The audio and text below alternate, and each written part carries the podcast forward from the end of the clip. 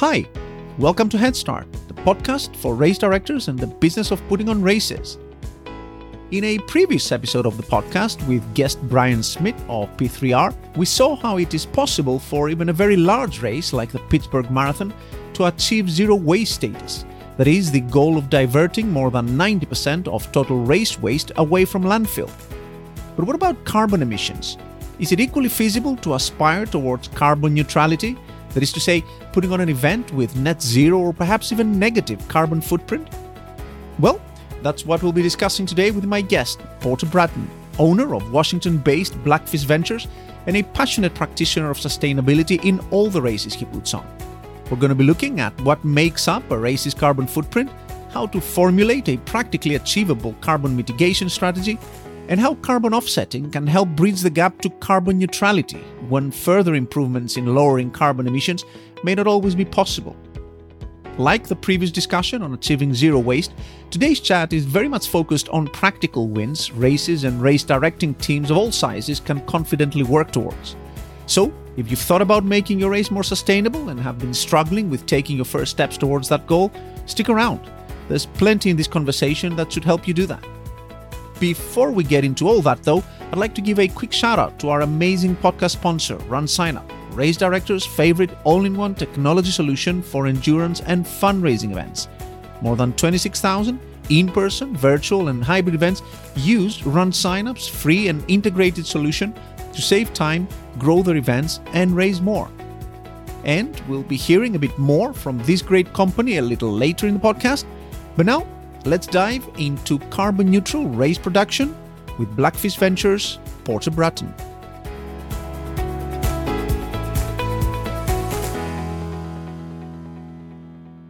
Porter, welcome back to the podcast. Hello, thanks for having me. Well, thank you very much for coming on. How are things in Anacortes, Washington?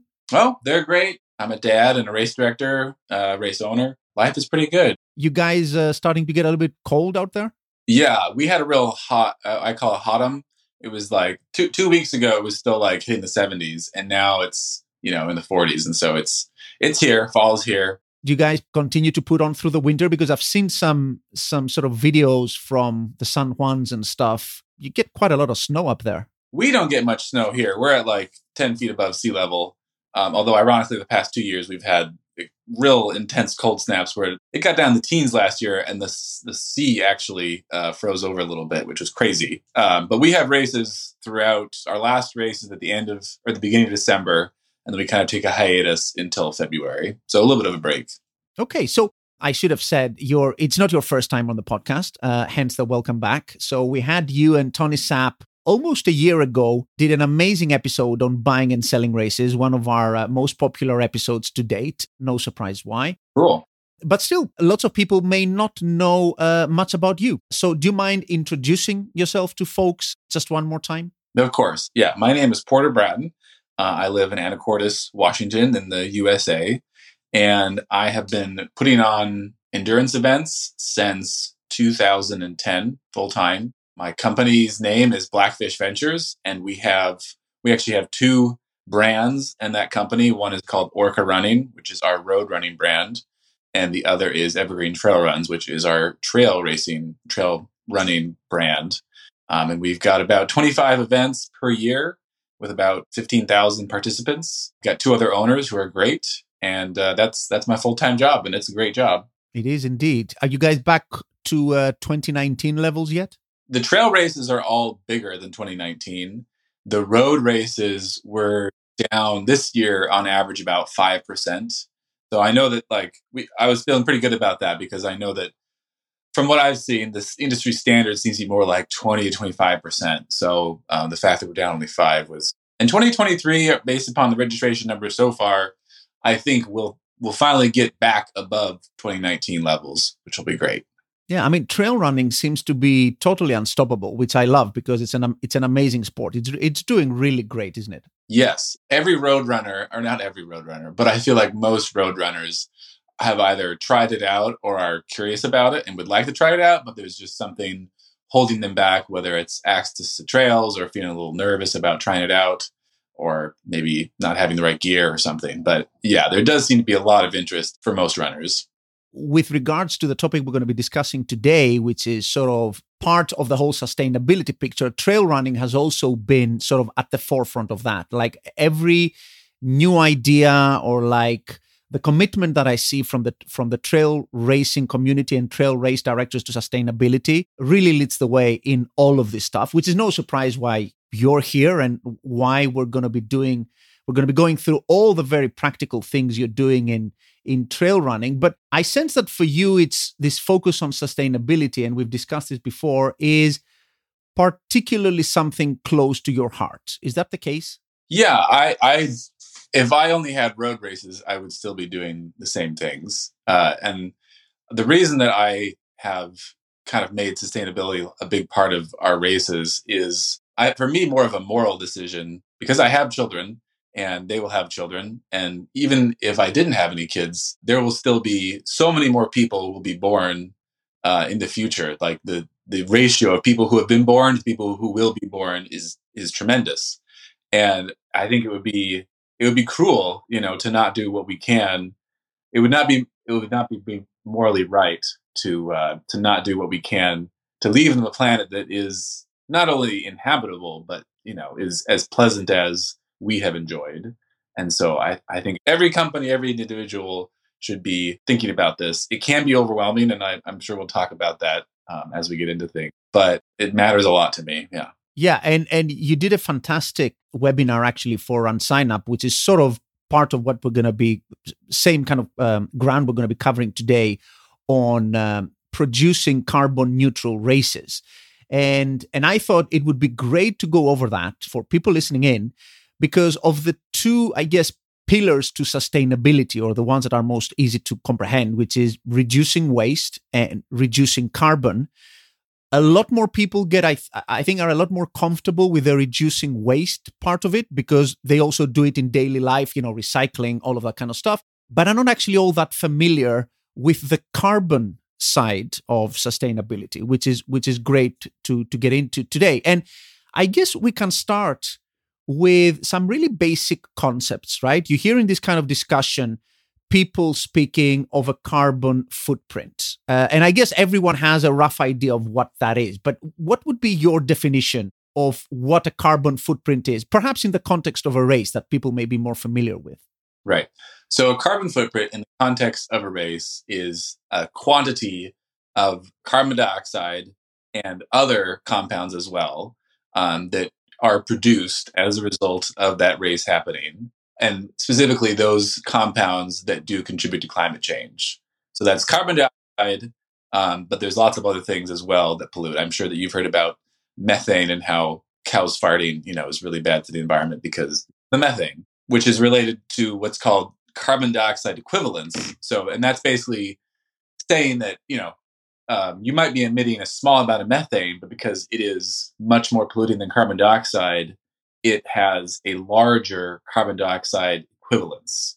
So you one unit of methane, but it actually counts for 40 units of carbon dioxide, if that makes sense. So, but yeah, so basically, we're saying that uh, on the whole equivalence thing, that a ton of methane released into the atmosphere does a lot more damage to global global warming and, and all of that stuff than just a ton of carbon dioxide.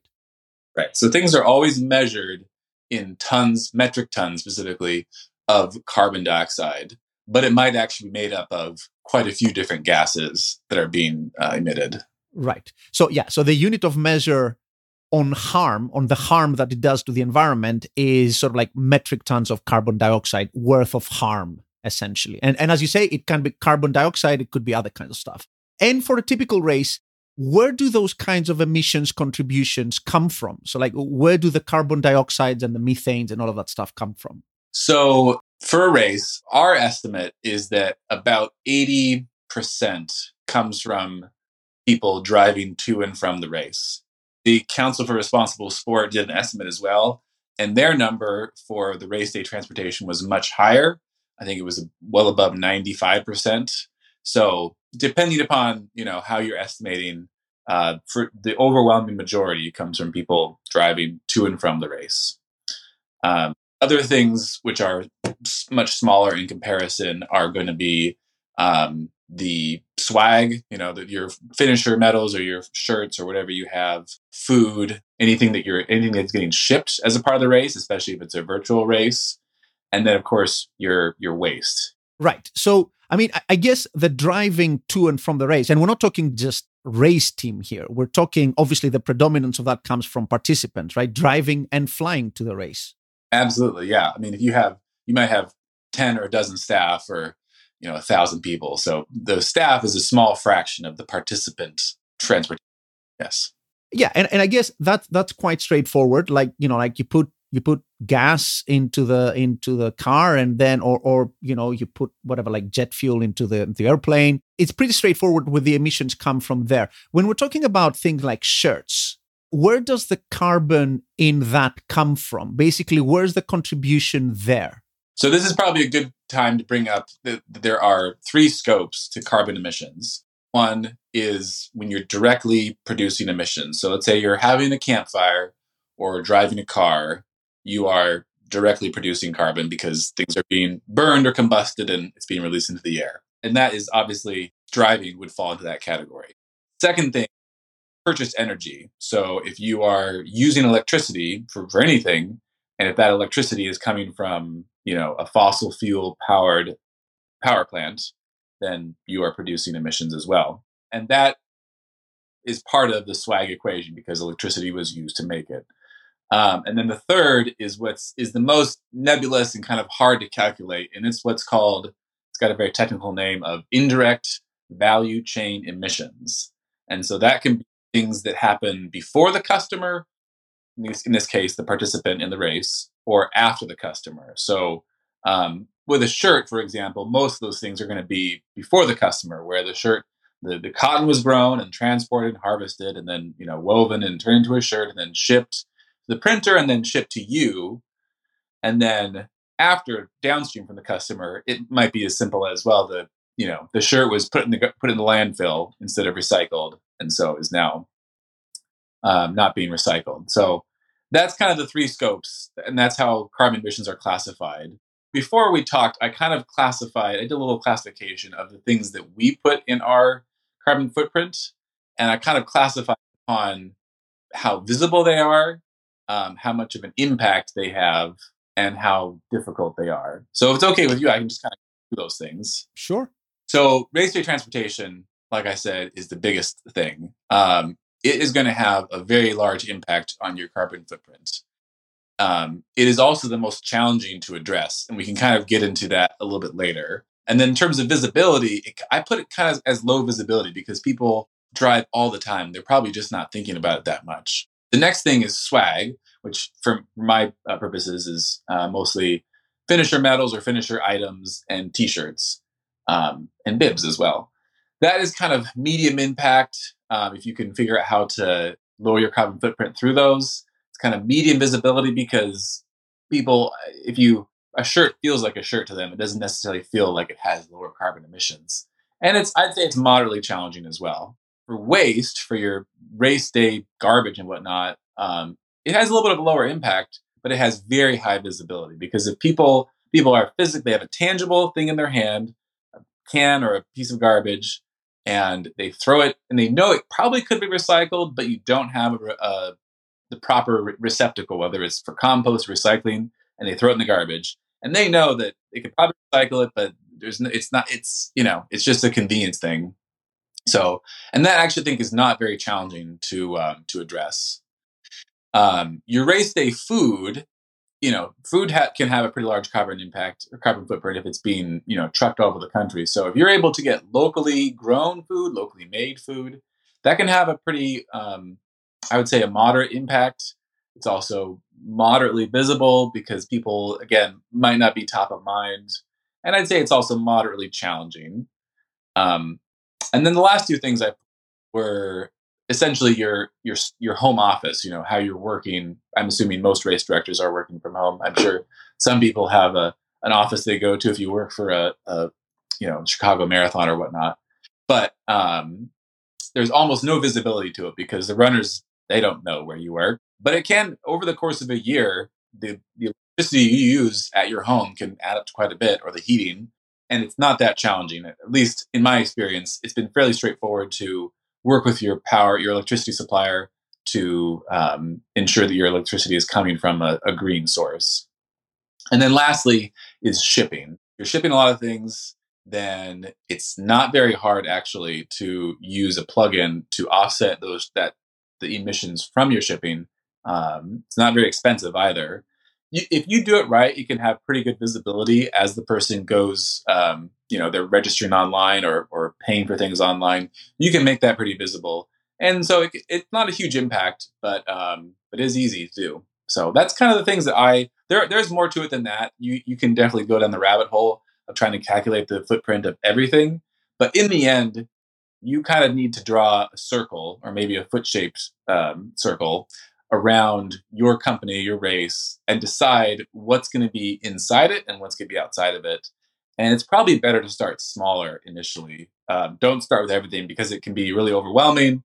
Um, and then as you kind of gain confidence and kind of figure things out, you can increase that footprint size a little bit to take more things into account.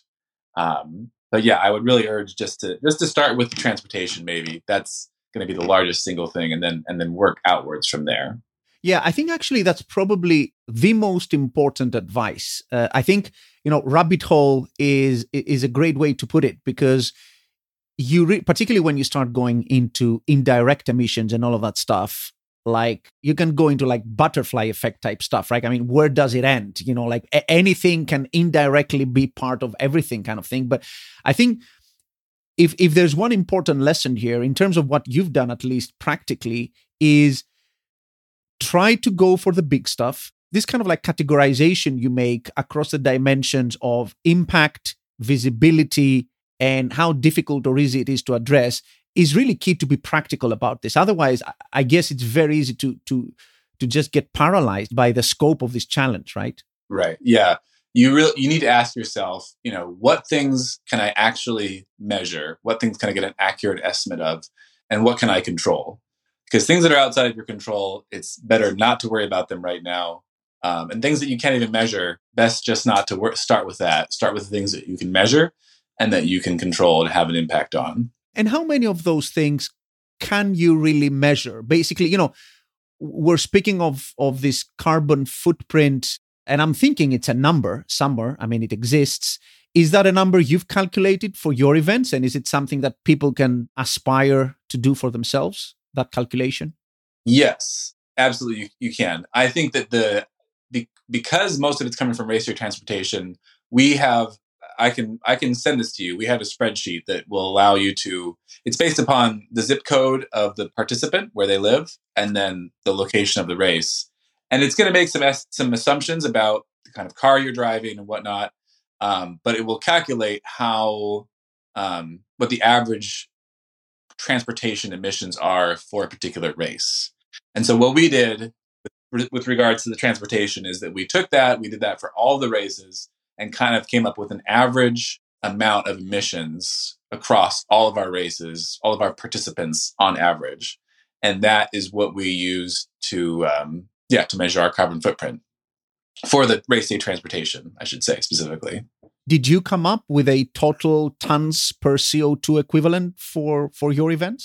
Yes, uh, we did. Um, we our estimate for all of our 2022 races was 550 metric tons was the was the estimate and that we also rounded up a little bit because i felt like it was much better to err on the um, side of caution and hopefully maybe be carbon negative as opposed to a little bit of po- uh, positive. But that was our estimate for all of our races was 550 metric tons.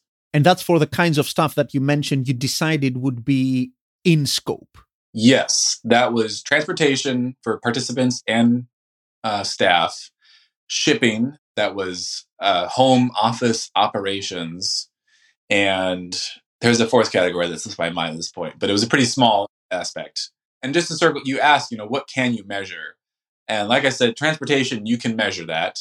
Um, waste you can you can you can weigh how much your garbage is at the race and you can figure out okay well you know we've got a total of 450 pounds of garbage. Of that or excuse me of waste of that, only 80 pounds is garbage. So that means that we've diverted, you know, 350 pounds of of garbage or waste away from the landfill. You can you can measure that very directly.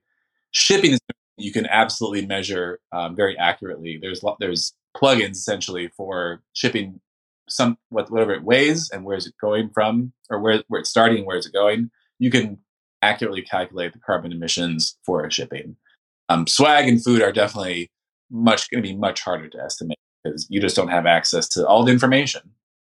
Right. So the things that you decide to uh, basically live out of scope are the things that that you can't estimate well enough. Is that is that sort of like how you split in out of scope things? Yeah, things that we can't really estimate at this point and things that we don't really have a lot of control over. And I should add at this point that you know if you if you've got deep pockets, you can pay a company, um, you know, to to very much more accurately measure your carbon footprint. I I had company, you know, it was going to be ten thousand dollars to do this, and then they knocked it down to five thousand because I was a small business, and we still didn't do it because that was just that's pretty pricey.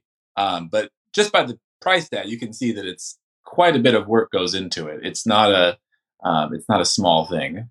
But still, you decided to include travel in your scope of uh, the kinds of things that you look to mitigate, even though you don't have sort of any control over it. I mean, you know, people will travel, right? Yeah, they they got to come to the race one way or another. Um, they're definitely getting there. So yeah, we we cannot control it, but we can certainly incentivize or disincentivize certain behaviors we can make it a little bit easier to to find carpools or to get there in alternate ways. Yeah. So let's talk about those small things that that um, you implemented to try now to reduce the carbon footprint. Once you've identified the things you want to go after and you know what's in scope, out of scope, which is really helpful. Otherwise, you drown. You've done some really interesting things to actually take that footprint down. And you just mentioned carpooling. I've seen it in some events. I can't imagine how much people go for it. Is that something that people take up? Yeah, I feel like carpooling is the the white whale of, of race directing race directing uh, carbon neutral because it is it is not easy because maybe you have people coming from all over d- different places. They might be starting different times if you have different races um, or different distances. Excuse me they might not want to ride with a stranger. They might want to, you know, stay in their car before the race and stay warm. They might want to go get coffee. So that's you got to recognize that you know you're not going to be able to get everybody to carpool or even maybe majority. But the things that we've tried to do is um, to reward carpool behavior. So, for example, we have a coffee um, trailer that comes to most of our races, and we've worked it out with them where um, if they carpool, they get a little token and then they bring that token to the coffee truck and they get a free coffee. And that has worked. People like free coffee. You know, they like free stuff, um, especially on race morning. One other thing that we're going to try with a couple of our events in the beginning of 2023 is that we are going to start, uh, I guess, punishing, disincentivizing single occupancy vehicles. So if you show up, and this helps with parking because a lot of times the size of a parking lot is a constraint on our race size. So if you show up uh, by yourself, you're going to have to pay for a parking pass. If you show up with more than one participant in the car, it's free. And so we're going to see how that goes and just um, go from there because it is something it's kind of a new concept. But everybody is familiar with the idea of a HOV lane on a on a freeway, and so hopefully, kind of works the same way. I think that the grit, the bigger challenge is how do you make it really easy to carpool? You know, figuring out who you're going to ride with and when you're picking up and when um, and where you're meeting. Uh, right, I'm, right now, I'm in the process of investigating some apps that are that claim to make this easy, um, and we're going to try them out. Uh, we're going we're going to try whichever one seems best suited to us at a race in 2023 and see how that goes. Um, we've tried Google Sheets in the past where you can say if you're a carpooler and whatnot. That hasn't really worked that well. The one other thing that we have thought about that is a little bit intimidating is to essentially have a shuttle service where you're parking, um, where everybody's parking a little bit farther away from the race, and there's a shuttle running back and forth continuously. That can definitely be expensive, which is why it's a little intimidating. Those are kind of the things that we're figuring out. We're trying to figure out right now. And if you know anybody has any ideas for how to make carpooling easy, I'd love to hear them.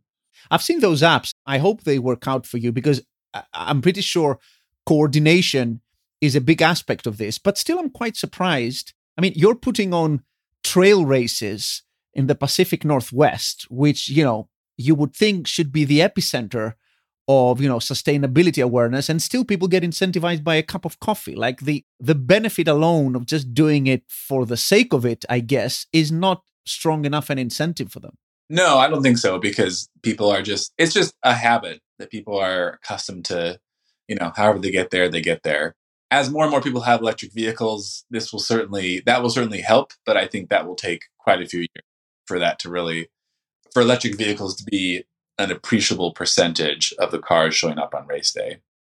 Yeah, and I guess the other thing, I mean, now thinking about it, that that racers sort of like is the comfort and the security that comes from having all your stuff in your car and driving to the race, right? I mean, I, I can actually think of myself going to a few races, and I and w- even when there is a shuttle service, I think of you know I, you just you just want to take your time and be there. It's it's a it's a difficult thing to pull off actually. I can i can see that. One other thing that i would guess is also quite difficult is getting people to not take swag or to go for unconventional type of swag and that's something you've also tried.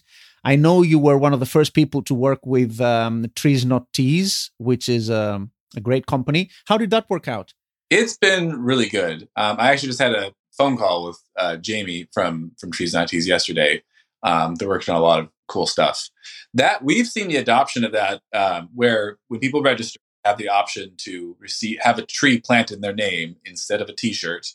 So for our road races, that's that's the choice. You get a T-shirt or a tree, and we have anywhere from ten to twenty percent of people for a race opting into that. For our trail races, which had no T-shirt to begin with, what we do instead is we ask them uh, hey, would you like to pay? Uh, we'll split the cost with you. Do you want to plant a tree for this race? And if they say yes, we pay for half of it, they pay for half of it. And so it's just an add on there. So that's one way to reduce the amount of t shirts and swag that you have. One thing that we are trying out again at, at our first large race in 2023 is we're trying out a no medal option. So the way that will work is in the registration flow, and, and well, and this is based upon we've had quite a few people say, you know, hey, I've got just the same way with t-shirts. It's like I've got plenty of medals. Um, is no medal option. We've always kind of not done it because we were thinking it was going to be complicated, but the idea we came up with is that we so we use dynamic bib assignment through RunSignup. Shout out to the sponsor.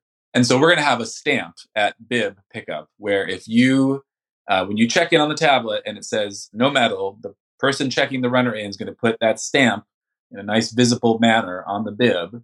And then the volunteers at the finish line are going to know, okay, I don't give that person a medal. And then the other part of that is that we're going to start having free medal recycling at all the races, um, where we're going to have a bin and you can bring your old medals and you can put them in the bin.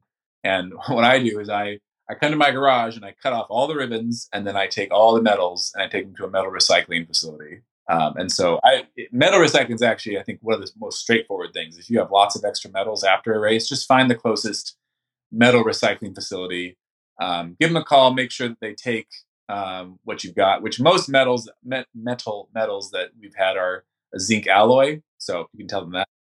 They can always check, take a look. Um, you can bring one in, they can take a look themselves. And they'll actually pay you for the metal. It's not a ton, but you will get paid.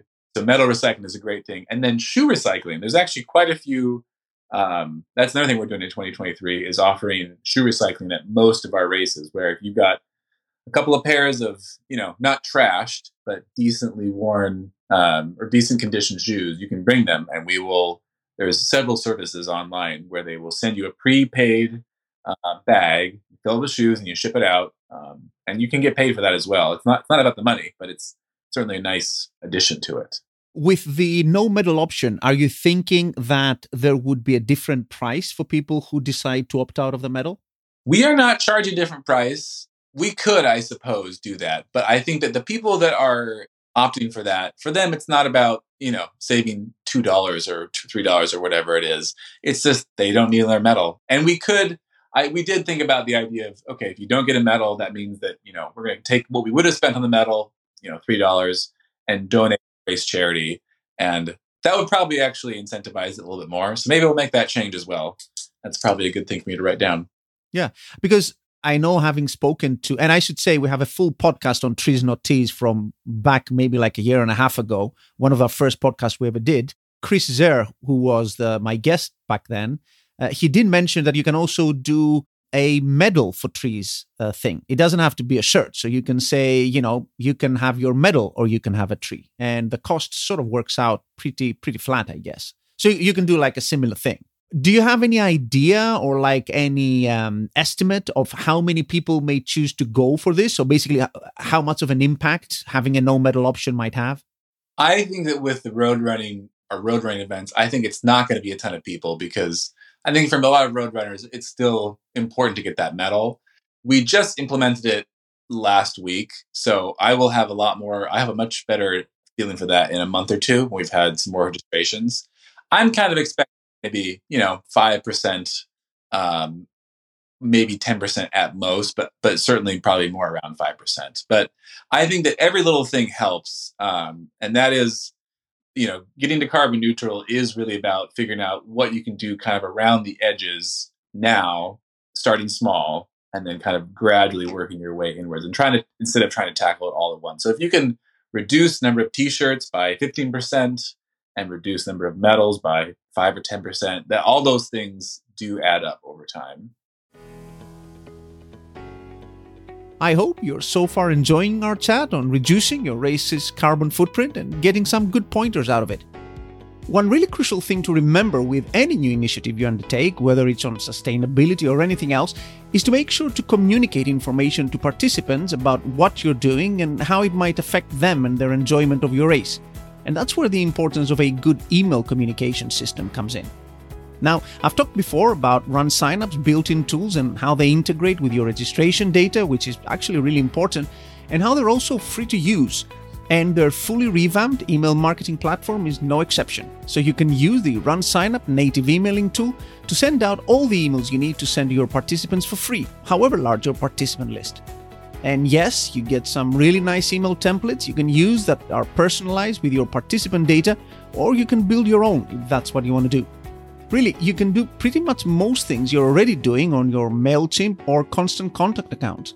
The difference when you choose to do it on RunSignup is you keep all your data in one place and it costs you absolutely nothing. So you can take the money you save by not paying for a separate emailing service and put it towards something else in your race marketing to help grow your event further. So, if you're already a RunSignup customer, do your email marketing from your race dashboard and be done with it. And if you're not, just go to runsignup.com. That's runsignup.com and check out what a native email marketing tool can do when it works side by side with all your race registration data. Okay, now let's get back to the episode. Well, you mentioned zinc alloy there, so I guess you're doing the traditional custom medal. You're going down that route. What about um, wooden medals? They seem to be all the rage over the last few years. Lots of trail races do them. Do you have a view on those? Yeah, so I I have a state a state of the art wooden metal uh, fa- factory in my garage. Okay. So for all of our trail races, we do give them a piece of finisher swag. It's not a metal. They tend to be kind of small, um, but it is made of wood. Um, so I have a laser cutter in my garage. So I design um, everything for our trail races, and then we make them right here. And then for our road races, we still do medals made of metal for a lot of our races. But this coming year, we are we are doing at least fifteen percent of our finisher medals will be wood um, made Raj, and so that's another. It's that's not a huge number, but again, that's something kind of around the edges that you can do to lower it. And so the benefit of a wooden medal is that obviously they weigh a lot less. So anytime you're shipping wood versus metal, it's gonna it's gonna weigh less. Wood is a, renew- a renewable resource, and it's made right here. Yeah, still, I mean, I've received my uh, share of of uh, wooden medals over the last couple of years. I don't know whether I've whether it happened to be on races that didn't think too much. Like, I, I don't know whether there's better wooden medals out there. I have to say, I think I think wooden medals feel you a little bit feeling wanting more when I've received them. I was really excited. I was hoping I would like them, and I I don't even like do anything with my medals. I just put them in a in a in a drawer somewhere. But somehow it feels a little bit maybe because of the weight. It just doesn't feel 100% satisfying. Yeah, it's absolutely because of the weight. Um, they they weigh a fraction of what the metal metals weigh. So the way that we kind of compensate for the the, the lightness of the wooden metal is that we kind of try to embellish them, and so what we end up using is um, resin to kind of add some color. Um, it does add some weight well. Um, I can send some pictures of what we've done in the past, but that resin makes it pop. Um, each one is a little bit different because of the the way the kind of colors swirl together and whatnot. So um, that's our workaround for the the intangible feeling of a wooden metal somehow feeling less than metal metal. Right. Okay. So it, it's good to know it's not just me. The other thing we do is we don't do we kind of cycle through our races. So race A will have a wooden medal this year, but not next year. And that way we're kind of spreading it out across all the races. Oh, that's an interesting approach. That's that's really interesting. Let's talk a little bit about green electricity. What is that for people who are not very familiar with that? Yeah, so you can get power from uh, a coal or a natural gas fired power plant, or you can get it from green electricity. And that's generally in the US, that's mostly solar and wind. Uh, other countries I know have a lot of geothermal um, sources. Nuclear, I'm sure that you could, there are probably many strong voices on either side saying that it's renewable or not. Um, but here in the US, yeah, it's mostly solar and wind. Um, and solar is, is probably the best option because that really is something that a lot of homeowners or home office owners could potentially afford because the cost of solar panels has come down so much and the cost of electricity just keeps going up and up. So I think that's if you work from home, which I'm guessing probably you do, and you own your home, it's worth getting a quote from an, a local installer about having solar panels installed on your home. We are getting some in December, and because of the um, tax incentives around solar panels and because of the sharp increase that's forecasted for electricity, it's going to pay off in about 10 and a half years, which is pretty good. That definitely is a much higher investment, um, and it may not be available to everybody, but it's something you can point to in your marketing, in your how you're presenting yourself to your runners. That you know we are all the electricity that we're using um, is green, and maybe this is a good time to talk about um, electricity on race day as well, because probably unless you're have happen to have outlets, you know, at your race venue, which some venues do have that, which is great. Um, you're using generators, and generators are besides being kind of loud, are stinky.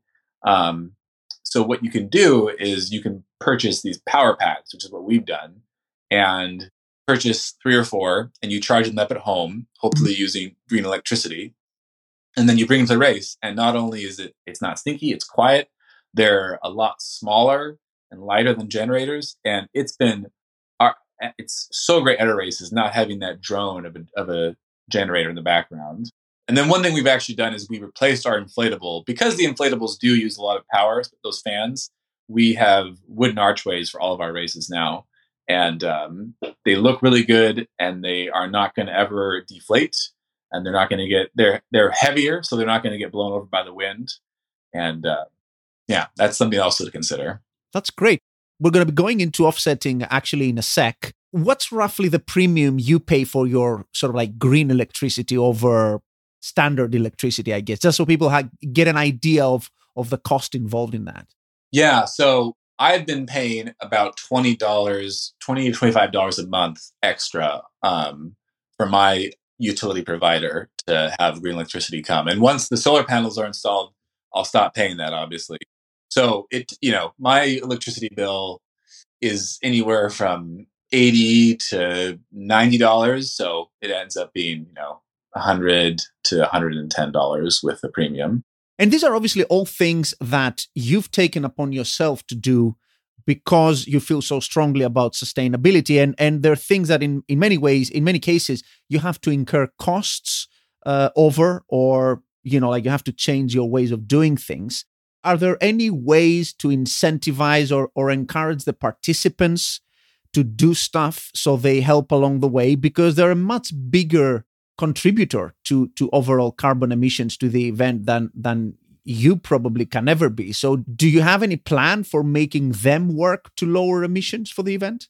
Well we don't have a message to people that is only about carbon neutrality or sustainability but instead we try to put it and sprinkle it amongst all of our communication with the runners. So on our website, on our social media, um, in the pre-race and post-race communications, we just kind of try to mention it, and also registration flow, um, just to people more aware of it in general. Aside from the things we talked about with carpooling, we we haven't well, there was one. The one other thing that we're doing is that on race day, what we're going to have is we. It's it's on the way here.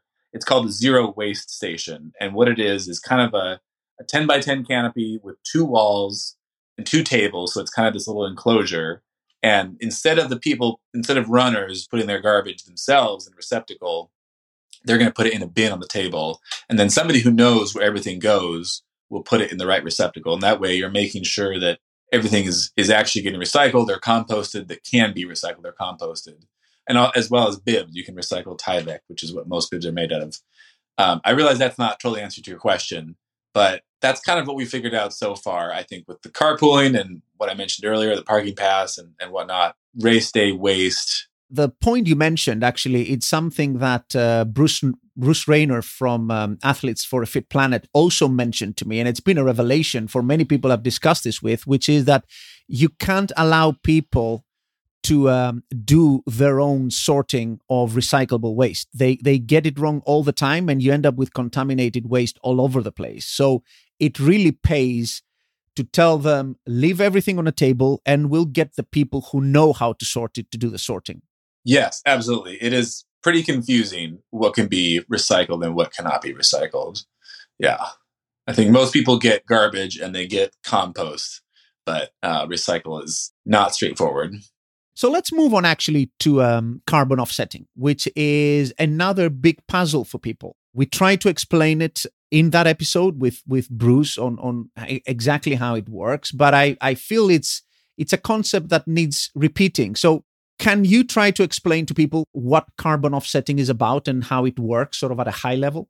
Yeah, carbon offsetting, the concept is that you emit carbon into the atmosphere, and to offset that, to bring your net amount to zero, you can spend money on a marketplace. And it is a marketplace because there are many different projects, there's different prices, and you can you can purchase an offset to either actually uh, capture carbon from the atmosphere. So you could put you could buy a ton of emissions from a project that will actually remove carbon dioxide from the air, or you can put that money towards a project that will um, avoid emitting carbon.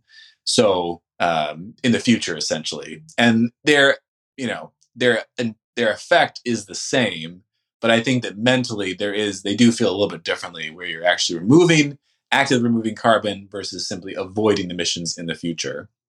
And so by calculating your carbon footprint and then buying the appropriate amount of offsets, you can bring your carbon footprint, your measured carbon footprint, to, to zero or even to negative if you want to go a little above and beyond. It's sort of like carbon accounting in a way, right?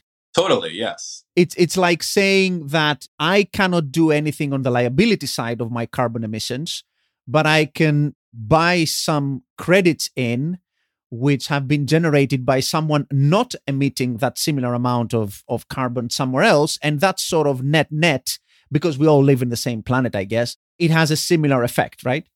Right. Yeah.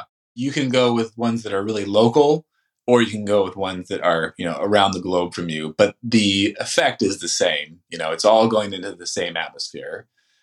And it's it's not like I think it's I think that there is kind of a preference towards a local project because people feel like it is you know somehow benefiting your local area. But I think it's important to consider ones that are international or far away from you um, because they may be they may be better in some way. Um, and even though it feels somehow less impactful, it it's all the same. It's a, it's only one planet, so it's all going to the same atmosphere. And obviously, the the elephant in the room in all this, which is very difficult to mitigate, which is where offsetting comes in, is participant travel. Yes. Yeah. How does that work exactly? Sort of like walk us through how offsetting participant participant travel would work. Okay. So like I said earlier, we calculated our carbon footprint to be 550 metric tons. So at the beginning of this year, I worked with, um, there's quite a few companies out there that do this. Um, the one I worked with is called South Pole. They're a large carbon offsetting company. They're based in Switzerland. And I worked with them to find and select a project. Um, the one we ended up going with was a wind turbine um, farm in North or South Dakota.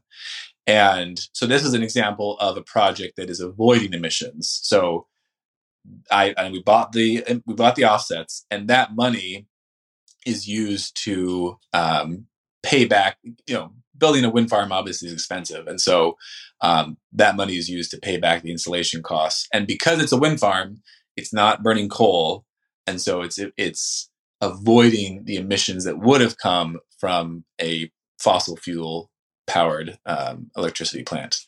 That's that's one example, and I think that honestly, if I was to go about it now, I would probably consider a different project. Now that I've I've been learning a lot about this over the past year, and I selected that project because it was in the United States.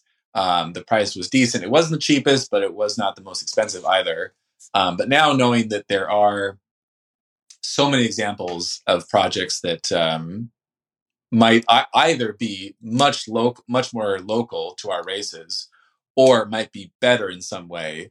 Um, and when I say better, I, there's two things that I think of. One is there are certain projects you can do where not only are they avoiding carbon emissions, but they might also be improving the health of the local inhabitants, and it might also be stimulating the economy. So the example I like to use is if there is a, a village somewhere in a developing economy country and people are using wood to cook their, their food and heat their homes, if you can uh, burning that wood, it's not very efficient. It produces a lot of smoke, um, which is obviously bad for whoever's in the house. If you can replace that open fire stove, open fire campfire with a high efficiency stove that's still burning wood, it's going to use a lot less wood to produce a lot less smoke. Um, and that's an of you know avoiding reducing the emissions but also you know improving the health of the local uh, of whoever is doing the burning. So that's a good example. And then the other thing I think of with, with a, a, good, maybe superior product is, like I mentioned to earlier, there are projects that will actually remove um, carbon from the air. And I know that Trees Not Tees, one of their big projects is called biochar, which is essentially like a fancy kind of charcoal that is improves the soil of wherever it is and will also suck in carbon for years and years to come. Um, and so that's one thing that they've kind of gone big on and has that secondary benefit of improving the soil. And beyond the selection of the project itself, I guess you need to you need to start by um, you need to calculate how much carbon you want to be offsetting, let's say from travel, and then you need to select the project, go to those companies, and they will take care of basically so you buy the credits and those get sort of like ripped ripped up so so no one can use them again. How, how does that work basically? Yeah so it's kind of my impression of the carbon offsetting marketplace it's kind of all over the place because there are you know things that are very sketchy some things that are very you know there's no there's not a lot of trust behind it versus the very highly verified. And so the way what you want to look for, there's two important things. One is you want to make sure there's a third party verification in place.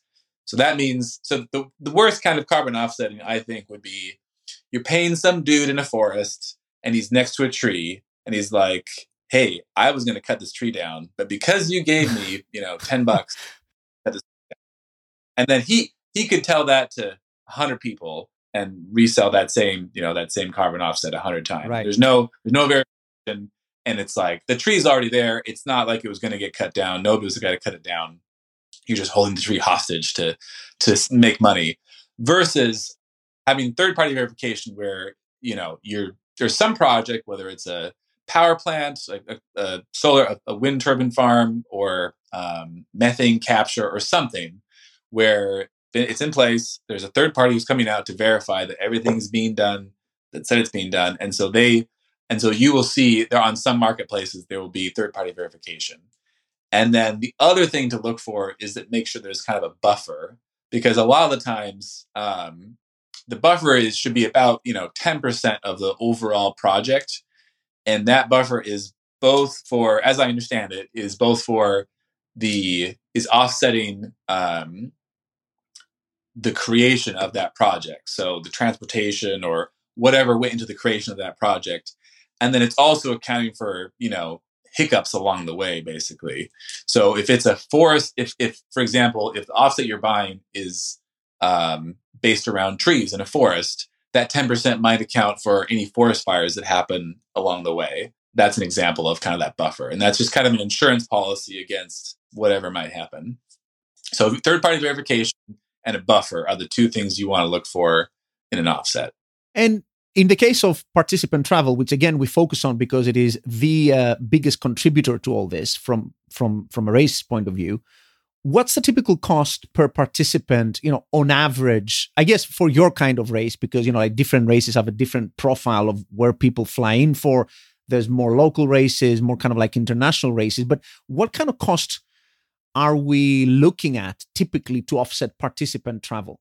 Yeah, so for us, which I don't think we have very many people traveling across the country. Most of our people live within, most of our runners live within, you know, an hour drive at most. But for us, it worked out to a cost of 95 cents per runner, uh, which is not that much. So the way that we handled this is that we used RunSignup to create an additional fee in the registration so it's it's a carbon offset fee. And so when people get to the checkout page, they'll see the race registration fee, the you know processing fee, and then a carbon offsetting of 95 cents.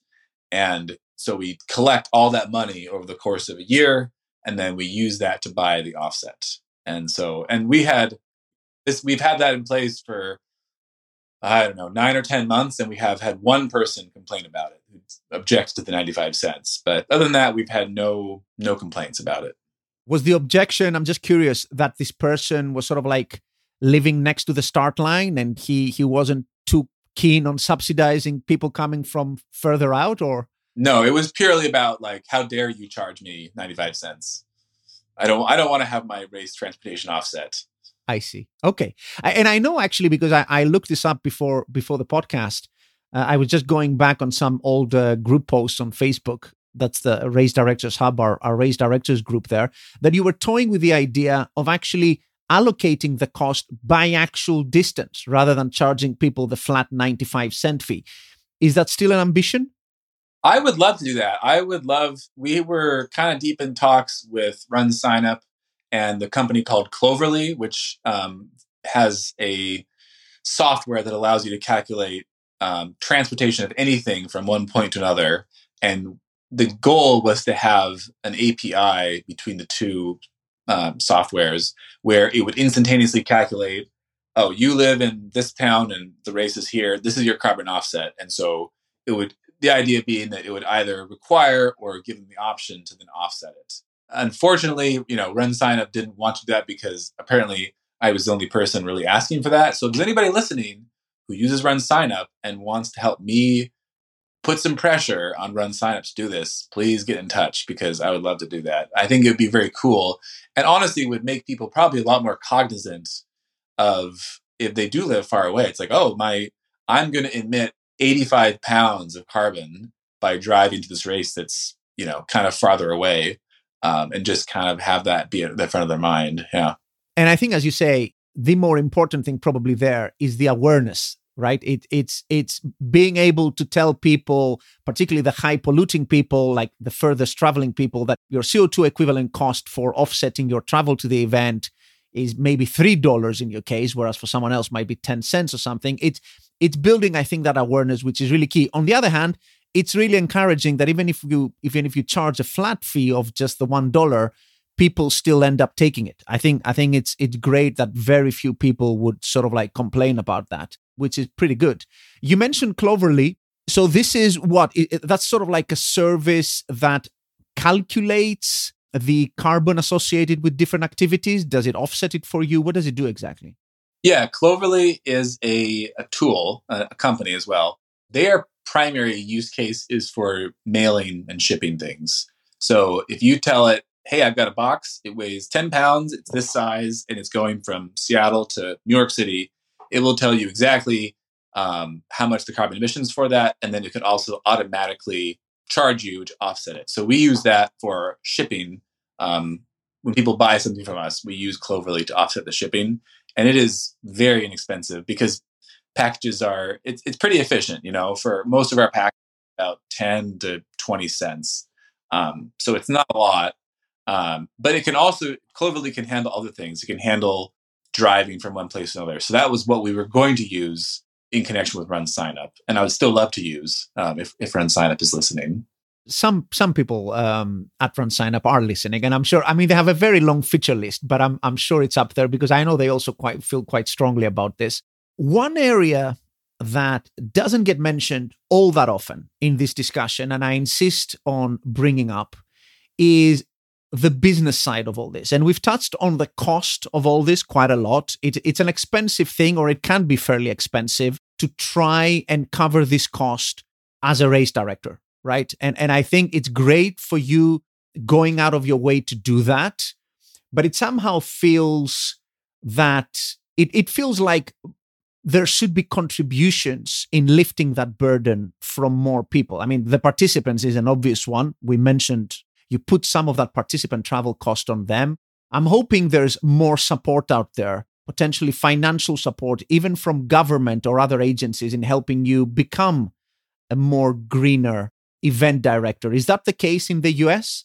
You know, that's one thing I haven't done much on. I haven't really pursued, you know, the availability of grants or funding um, to help with this. I know that there are tax incentives for things like solar panels um, and other, you know, green things. Um, but that is probably the next logical step for me to do is kind of because I, I think that I'm pretty lucky in that our company is mature enough where I can kind of take a step back from day to day race directing duties and focus on things like this. Um, it does come at the expense, you know, you can only do so many things. There's only so many hours in the day. It's something that matters a lot to me. And I hope that it matters a lot, or maybe after listening to this, you know, you care more, the listener. Um, but I am lucky in that I can kind of focus on this. And there is a, a, a, time cost and a financial cost. The single largest cost is definitely the offsets, which in our case, you know, we've been able to pay for all of it with that 95 cent charge, which is great. Um, but things like power packs, the zero waste station, going cupless at races, for example, that's another easy thing to do. And a lot of races are doing it. But you have to buy those reusable cups. They're not free. So it does it does cost money, but my hope is that you know by educating your runners, your your, your customers with this, um, and making them more aware of it, and then emphasizing that you are really working hard to make your race environmentally friendly.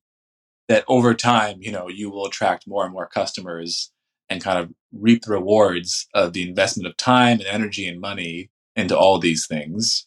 Yeah, with more with more customers do you feel actually that kind of like soft marketing benefit could be meaningful for for events in terms of i guess offsetting some of that cost that events pay in higher popularity for their events or even the ability to pass on some of those fees to the participant being able to charge a kind of like sustainability premium yeah absolutely i think that personally we have raised our prices um, you know most years and we've had very little pushback on it um, because people that are passionate about running are gonna are gonna sign up. I think. And like I said earlier at the beginning, you know, our numbers were down only about five percent compared to 2019. I don't, I have no idea how much of that is can I can attribute to our efforts around sustainability, but I, I know that we are doing well, and I think that part of that is is based upon these efforts. And I, we do, you know, we get emails, we get messages. People do seem to appreciate the efforts that we're making around around recycling and around offsetting around making these races just a little better. And i'm guessing it's not only the participants right? I guess you're making your race more appealing to volunteers you're making your race more appealing to local communities um, and potentially even sponsors. I was this idea of so-called sustainability sponsor i'm not sure it's it's a it's a term it's like an official term but keeps keeps coming up in my discussions with people where you get someone to come in, a company, uh, which they call a sustainability sponsor, and and they're there to actually sponsor that cost of making your race greener. So so they're in specifically for that thing. I know in my discussion with Brian Smith of uh, P3R, they mentioned that about about their about Pittsburgh Marathon and some of their races. Is that something that you've done or thought of doing or come across at all? Well, I will say that uh, we had or we are in the process of signing an agreement with a sponsor, and they, they're not coming on as a sustainability sponsor. But when they they reached out to us and they said, "We really admire your company, especially your devotion to sustainability." And there's there's dollars coming in from them or that are going to come in, and I can very directly point to and say, "We're getting this money because this company admired our sustainability." Um, going after other sponsors to be a sustainability sponsor I think is a great idea, especially, for example, the, the zero waste station or the cupless aspect. That's a very tangible, which I think is a great opportunity to have some some co-branding with that sponsor, um, where if they're getting that reusable cup, it's got the sponsor's name on it, and um, that's a great way to get that sponsor's name out there. Or on that zero waste station, which I think that throwing putting your garbage getting it recycled or composted is kind of a feel good, maybe not warm and fuzzy, maybe it's kind of green and fuzzy, but um, that's a, that would be an excellent opportunity to offset the cost of buying the tent and the tables and whatnot, and then maybe paying for somebody to be there sorting with a sustainability sponsorship. Yeah, and I think one of the uh, absolutely, I think I think the zero waste, the recycling station is a great is a great place to put them, and and I think the good thing about the sustainability sponsor is that it opens up your sustainability prospects as a race to people that might be less willing to commit if they're not native to the space. So we're not talking about, you know, like the apparel companies or the running shoe companies and stuff. You know, you go to a bank, let's say a local bank, it might be a lot better for them, particularly as attitudes shift in society, to tell them, you can be associated with our recycling efforts and we're going to put your branding up there and i think it offers great opportunities to, to not just force people into being sponsors but just to allow them to ease themselves into sponsoring races people who who may not traditionally come into that kind of space right yeah for somebody like a bank it might be a little bit difficult to figure out how to how to insert themselves into a race but zero waste station, for example, is a is an easy. I think it's an easy sell. Absolutely. So you sound like someone who's um, very passionate about this. I think if there's anything clear from this episode, that's definitely that. Can people reach out to you potentially with questions? You've done so much stuff on that. If they need any help or any direction, or even to share a comment about some of the things we've discussed? Yes, please reach out to me my email is porter like the the beer or the uh, the hotel employee you know who carries your stuff at orca like the animal running.com and i would love to talk more. If you've got ideas or have questions or anything i'd love to talk to you more. Awesome. And you're of course uh, very active in our race directors hub group. And if anything comes up there you're very keen to um, helping people I thoroughly enjoyed that. Thank you a lot for uh, coming back on the on the podcast. Uh, I hope people found this helpful. So thank you very very much for your time, Porter. Thank you so much, Panos. And thanks to everyone listening in. I hope you enjoyed this, and we'll see you all on our next podcast.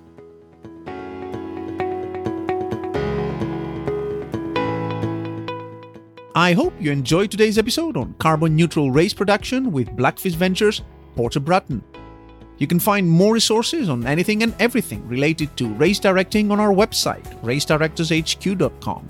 You can also share your thoughts about race sustainability or anything else in our Facebook group, Race Directors Hub. Many thanks again to our awesome podcast sponsor, RunSignup, for sponsoring today's episode. And if you enjoyed this episode, please don't forget to subscribe on your favorite player and check out our podcast back catalog for more great content like this.